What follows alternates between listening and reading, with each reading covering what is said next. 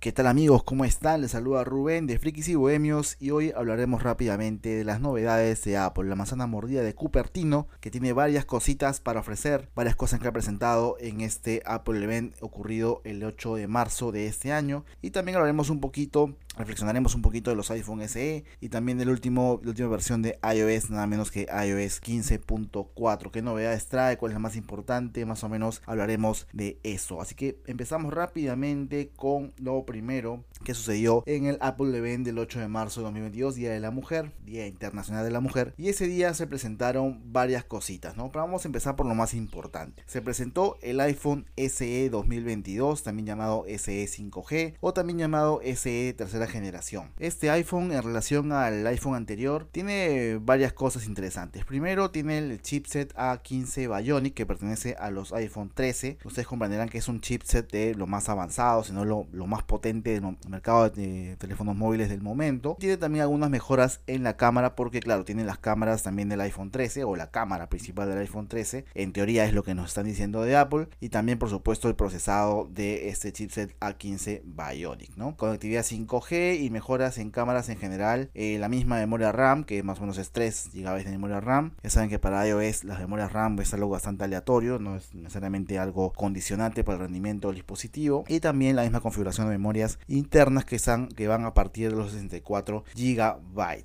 Recordemos que el iPhone SE 2020 se queda con el procesador A13 Bionic, que es de los iPhone 11, y tiene conectividad 4G. Ahí es donde más o menos se diferencian uno de otro, porque en realidad en todo lo demás, incluyendo también en las fotos como conversaremos más adelante, tienen experiencias bastante parecidas, ¿no? La misma pantalla, el mismo cuerpo, la misma batería, en general es una experiencia muy similar, pero como dije, eh, los iPhone SE 2022 tienen 5G y tienen el procesador A15 Bionic. Ojo que también están empezando a un precio superior al de los iPhone SE 2020, que recordemos empezaron con un precio de 450 dólares, lo que lo convirtió automáticamente en el iPhone más barato de la historia, considerando obviamente las inflaciones y todo ese tema de, digamos, los precios contextuales mientras que este iPhone SE 2022 empieza a partir de los 500 dólares. Otra cosa que se presentó en el Apple Event del 8 de marzo fue el iPad Air 5 con chip M1. Ya aquí comienza Apple a distinguir los chipsets para diferentes para sus diferentes eh, dispositivos. Recordemos que hasta hace poco tiempo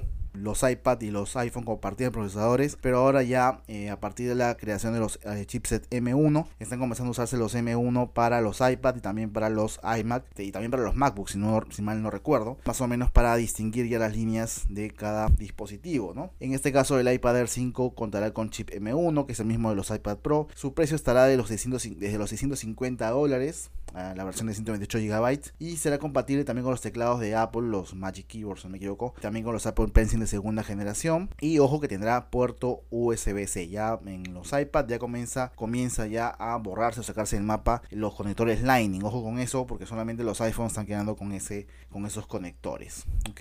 Apple también presentó ese día el chip M1 Ultra, que es el más poderoso del, de Apple, el más poderoso de la historia, el más poderoso del universo, que tiene 20 núcleos de CPU y 64 de GPU. Es una barbaridad y es 8 veces más rápido que el M1, que ya de por sí es una bestia. Este chip también tiene 128 GB de memoria RAM, lo cual también es una cosa brutal, ¿no? Para un procesador de computadoras. Y pues hay que recordar que ya había pues M1, bueno, M1 como lo mencionamos, también había M1 Pro, M1 Max y ahora se suma el M1 Ultra, que es ya una cosa bárbara. Y justamente hablando del M1 Ultra, que es lo que presentaba Apple ese día, inmediatamente después presentó el Mac Studio, que es básicamente un CPU, que obviamente tiene adentro pues todos los transistores y todos los, los sistemas mecánicos y software necesarios como para dar una experiencia realmente completa a nivel profesional. El Mac Studio pues tiene el chipset justamente eh, M1 Ultra y sirve básicamente para hacer todas las tareas respectivas a edición,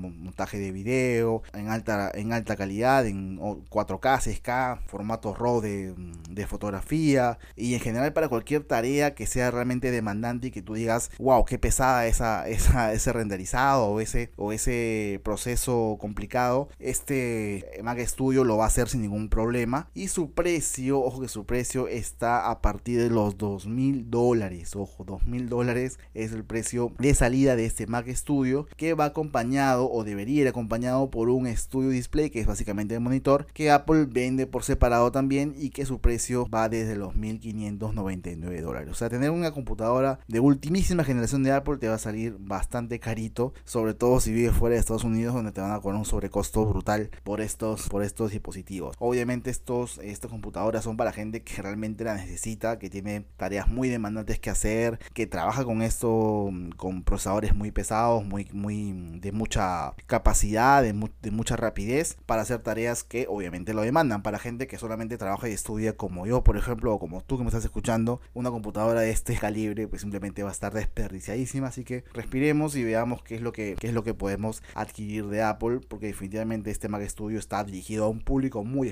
Bien chicos, eso es básicamente lo que presentó Apple el 8 de marzo. Ahora vamos a hablar un poquito de los iPhone SE y en realidad es una una reflexión en general sobre los iPhone SE desde el 1 hasta el 3. Ya son tres generaciones de iPhone SE. Y veamos si tienen sentido, ¿no? Estos iPhone SE, si realmente tienen, digamos, una razón de ser. Yo creo que el iPhone S1, SE1, perdón, salido en 2016, sí tenía mucho sentido. Porque había gente que en verdad en ese momento, hablamos del 2016, una pantalla de 4.7 o incluso una pantalla de 5.5, que eran las pantallas del iPhone 6S y 6S Plus, eran demasiado grandes y querían una experiencia mucho más eh, mucho más Apple, entre comillas, mucho más iPhone, porque en ese momento decir iPhone significaba pues tener un teléfono pequeño y muy poderoso, ¿no? Como los iPhone 4S, por ejemplo, o después los iPhone 5S.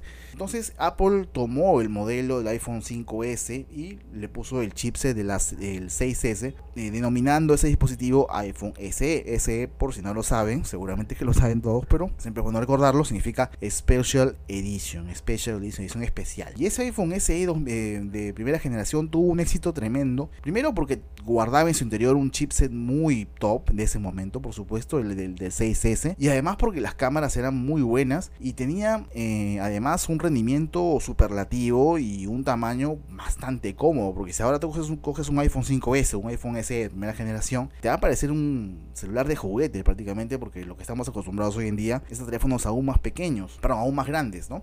Mucho más grandes que, que los que actualmente, pues, o que los que en ese momento estaban siendo considerados grandes, como los de 5.5 pulgadas, que hoy en día, eh, al menos en el mundo Android, es considerado un teléfono pequeño. Ojo, un, teléfono de 5.5 pulgadas de pantalla en el universo Android, en este momento, como dije, es considerado un teléfono pequeño. Ya las 6.4, 3 pulgadas ha pasado a ser el estándar en teléfonos de Android. Pero en iPhone siempre ha habido pues algunos reparos y todavía hay gente que usa teléfonos de, de Apple precisamente por su tamaño y su comodidad. Y pensando en eso es que sale ese iPhone SE1, ¿no? Eso fue en 2016. ¿Cómo le fue a nivel de ventas? Muy bien, muy muy bien. De hecho, mucha gente lo adquirió porque el precio era muy competitivo y además preferían tener un iPhone sin tener que pagar pues una barbaridad de dinero por tener el iPhone, un iPhone top y con todas las especificaciones de iOS de ese momento. El iPhone SE 2020, salido pues obviamente cuatro años después, también tuvo mucho sentido porque rescataba un modelo de iPhone que ya parecía estar quedando obsoleto, que era el iPhone 8, en realidad el iPhone 8 es prácticamente el mismo modelo que el iPhone 6, nació en 2014. Eh, durante esos años el iPhone 2000, el iPhone era prácticamente el mismo, era solamente cambiaba pues los materiales y cambiaba también obviamente los procesadores y las fotos. En este caso, el iPhone SE 2020 también tuvo mucho sentido porque rescató ese modelo, ese modelo clásico se puede decir los iPhone y le puso un chipset que creo es notable como el A13 Bionic que tenía pues en ese momento los iPhone 11, iPhone 11 Pro y iPhone 11 Pro Max, ¿no? Eran dispositivos muy potentes, siguen siendo a la fecha muy potentes y con una eh, calidad de fotografía y rendimiento excepcionales, ¿no? Entonces, más o menos era como tener un iPhone 8, pero que era capaz de hacer modo retrato con un solo lente, tenía mejores calidad fotográfica, mejor calidad de video, un mejor rendimiento, era mucho más rápido y además tenía una batería que duraba un poquito más que la del iPhone 8, ¿no? Era, digamos, una forma de, devolverlo a la vida, pero con una nueva, con un nuevo corazón y, un, y un refresco en sus potencialidades. Pero ahora, el iPhone SE 2022, podemos decir que se entiende o que tiene una razón de ser. Pues yo diría que este iPhone SE 2022 es solamente un refresco del iPhone SE 2020. Es básicamente una. es como antes en Apple, pues este, los iPhones salían con, con la letra S al costado diciendo que era una versión extra potenciada, ¿no? El anterior. Básicamente es lo mismo, ¿ok? Básicamente es lo mismo. El iPhone SE 2022 es una especie de iPhone SE 2020S, ¿no? Es, es eso, básicamente el mismo dispositivo, el mismo diseño, la misma cámara. Te diría que un poco mejor la de 2022, obviamente, porque tiene el nuevo chipset, el A15. Pero en realidad, eh, como muchas veces he dicho, Apple está sobradísimo de procesadores desde hace ya varios años. Te diría desde el A10 o A9 incluso, que ya los procesadores de Apple, de los iPhones, son, van de sobra. O sea, son procesadores que no tienen ningún problema de rendimiento. Así pasen los años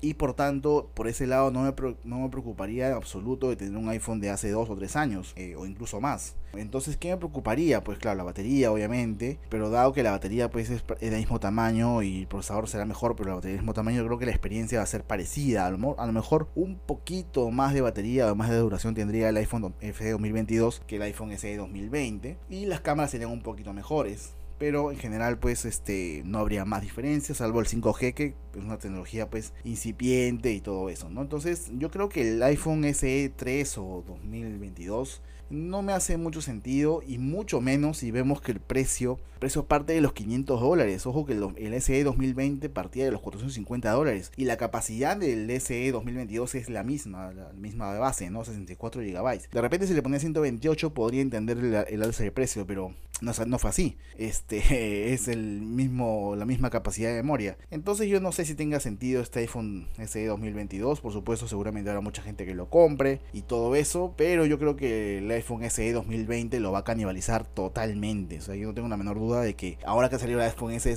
el iPhone SE 2022, el iPhone SE 2020 va a ser aún más comprado que antes por esas personas que quieren justamente ese iPhone, ese iPhone clásico, ese iPhone eh, eh, cómodo de llevar, sin tantas cosas, sin tantas cámaras, sin tantas, sin, sin, ser tan llamativo, sin esa pantalla grande, sin el Face ID. O sea, hay gente que en verdad, hay un mercado de gente que consume estos iPhone aún y es muy respetable, por supuesto. Es de hecho bastante entendible porque los iPhone de, esa, de ese estilo siguen siendo muy funcionales. Pero este iPhone SE 3 yo creo que no tendría, me parece, o sea, mi, vaticinio es que no tendrá el éxito que tuvo el anterior. Y es entendible porque el anterior en este momento, en este momento se les puede conseguir nuevo a más o menos 400 dólares, nuevo. Y de segunda, en un seminuevo, en óptimas condiciones, más o menos a 300 dólares. Entonces ya es un precio mucho, mucho más competitivo que el del iPhone actual. Y lo que perderías pues sería el 5G, que es una tecnología que realmente no, no, está ya todavía instaurada en casi ningún país. Y bueno, esas mejoras en las fotos que sin dudas, o mejor dicho,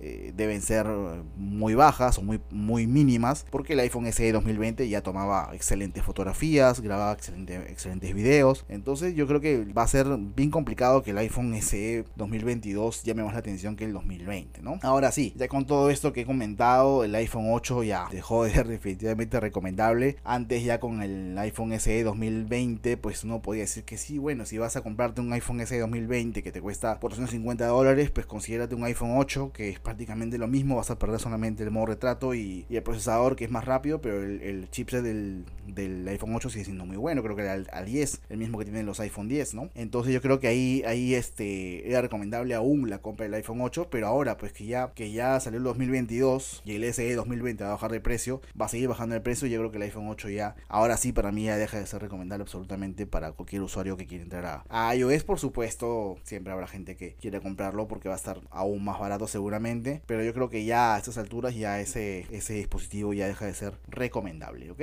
Bien chicos, eso, eso fue mi reflexión sobre el iPhone SE 2022, 2020, ya fue esa primera generación. Son dispositivos que tienen su gente, son, que tienen su mercado y que va a seguir teniéndolo. Así a mucha gente les gusta, no les guste, digan, no, pero no es posible que Apple siga vendiendo sus equipos reciclados y bla, bla, bla. Pero es que Apple sabe que tiene un mercado. Apple no hace eso porque quiere, porque quiere, te quiere molestar, ¿no? Lo hace porque tiene un mercado de gente que en verdad le compra esos dispositivos y ellos consideran, o sea, prácticamente para ellos es costo cero porque los procesadores ya los tienen, el diseño ya está hecho, ya no tiene nada que pensar, no tiene nada que, no tiene nada que elaborar, no tiene nada que diseñar, este, está todo listo solamente para poner el chip, la nueva camarita y listo, ya sale a la venta el iPhone SE 2022 que por cierto, al igual que el iPhone SE 2020, eh, a partir del lanzamiento del iPhone iPhone 12 no tiene cargador, con, viene con un cable. Así que eso muchachos, ya eso son mis reflexiones sobre iPhone SE. Cierro con eso y vamos a empezar ahora a hablar de iOS 15.4 que salió el día de ayer para todos los iPhones a partir del 7 si no me equivoco. Hay varias cosas ahí que han, que han salido con esta actualización, pero creo que lo más importante, lo más importante es que finalmente vas a poder desbloquear tu iPhone sin mascarilla, ¿no? Perdón, con mascarilla, perdóname, con mascarilla, que era un grave problema que tenían los, los Face ID, ¿no? De verdad era muy incómodo tener que estar poniendo código porque eh, al menos los Android tienen patrones que pues un poquito ayudaba a eso. O también es bloqueo por huella. Pero los iPhone con Face ID no tienen más tienen más este medidas biométricas que el Face ID entonces ahí había un grave problema de comodidad para desbloquear no entonces este problema más o menos se quiso solucionar con el Apple Watch. Apple Watch podía digamos este ayudar al sistema operativo a recabar información sobre tu rostro para que aún si aún con mascarilla pueda ok pero ya esto también ya quedó en el pasado porque este iOS 15.4 hace que tu dispositivo iPhone te reconozca con mascarilla, ¿ok? Este, pero ojo, a partir del iPhone 12, a partir del iPhone 12, porque lamentablemente Apple, por estas cosas que tienen Apple, que tiene Apple y que en verdad mucha gente no lo entiende y por eso lo amas o lo odias de verdad, a veces te ganas de odiarlo. Sí, de hecho, es, esto es una jugada sucia, ¿no? No es posible que le que Apple solamente ponga esta función en, los iPhone 12 arriba cuando tienen muchos más dispositivos con Face ID como el iPhone 10, el iPhone 10R, el iPhone 11. A la gente que ha pagado miles de dólares por un iPhone 11 Pro Max, Pro, este, no van a tener, o por un iPhone 10 en su momento, no van a tener esta función y eso es de verdad lamentable, ¿no? Este, eso sí, voy a ir, cerrando este programa, eh, solidarizándome con las personas que compraron un Apple Watch para que sus iPhone lo reconocieran, ¿no? Con mascarilla, ¿no? Fueron del capitalismo salvaje. Un abrazo para todos, para todos ellos. Bueno, gente, cerramos ya este programa. Les mando un abrazo, gracias por escuchar hasta el final. Y nos vemos próximamente en otro episodio de Frikis y Bohemios. Adiós.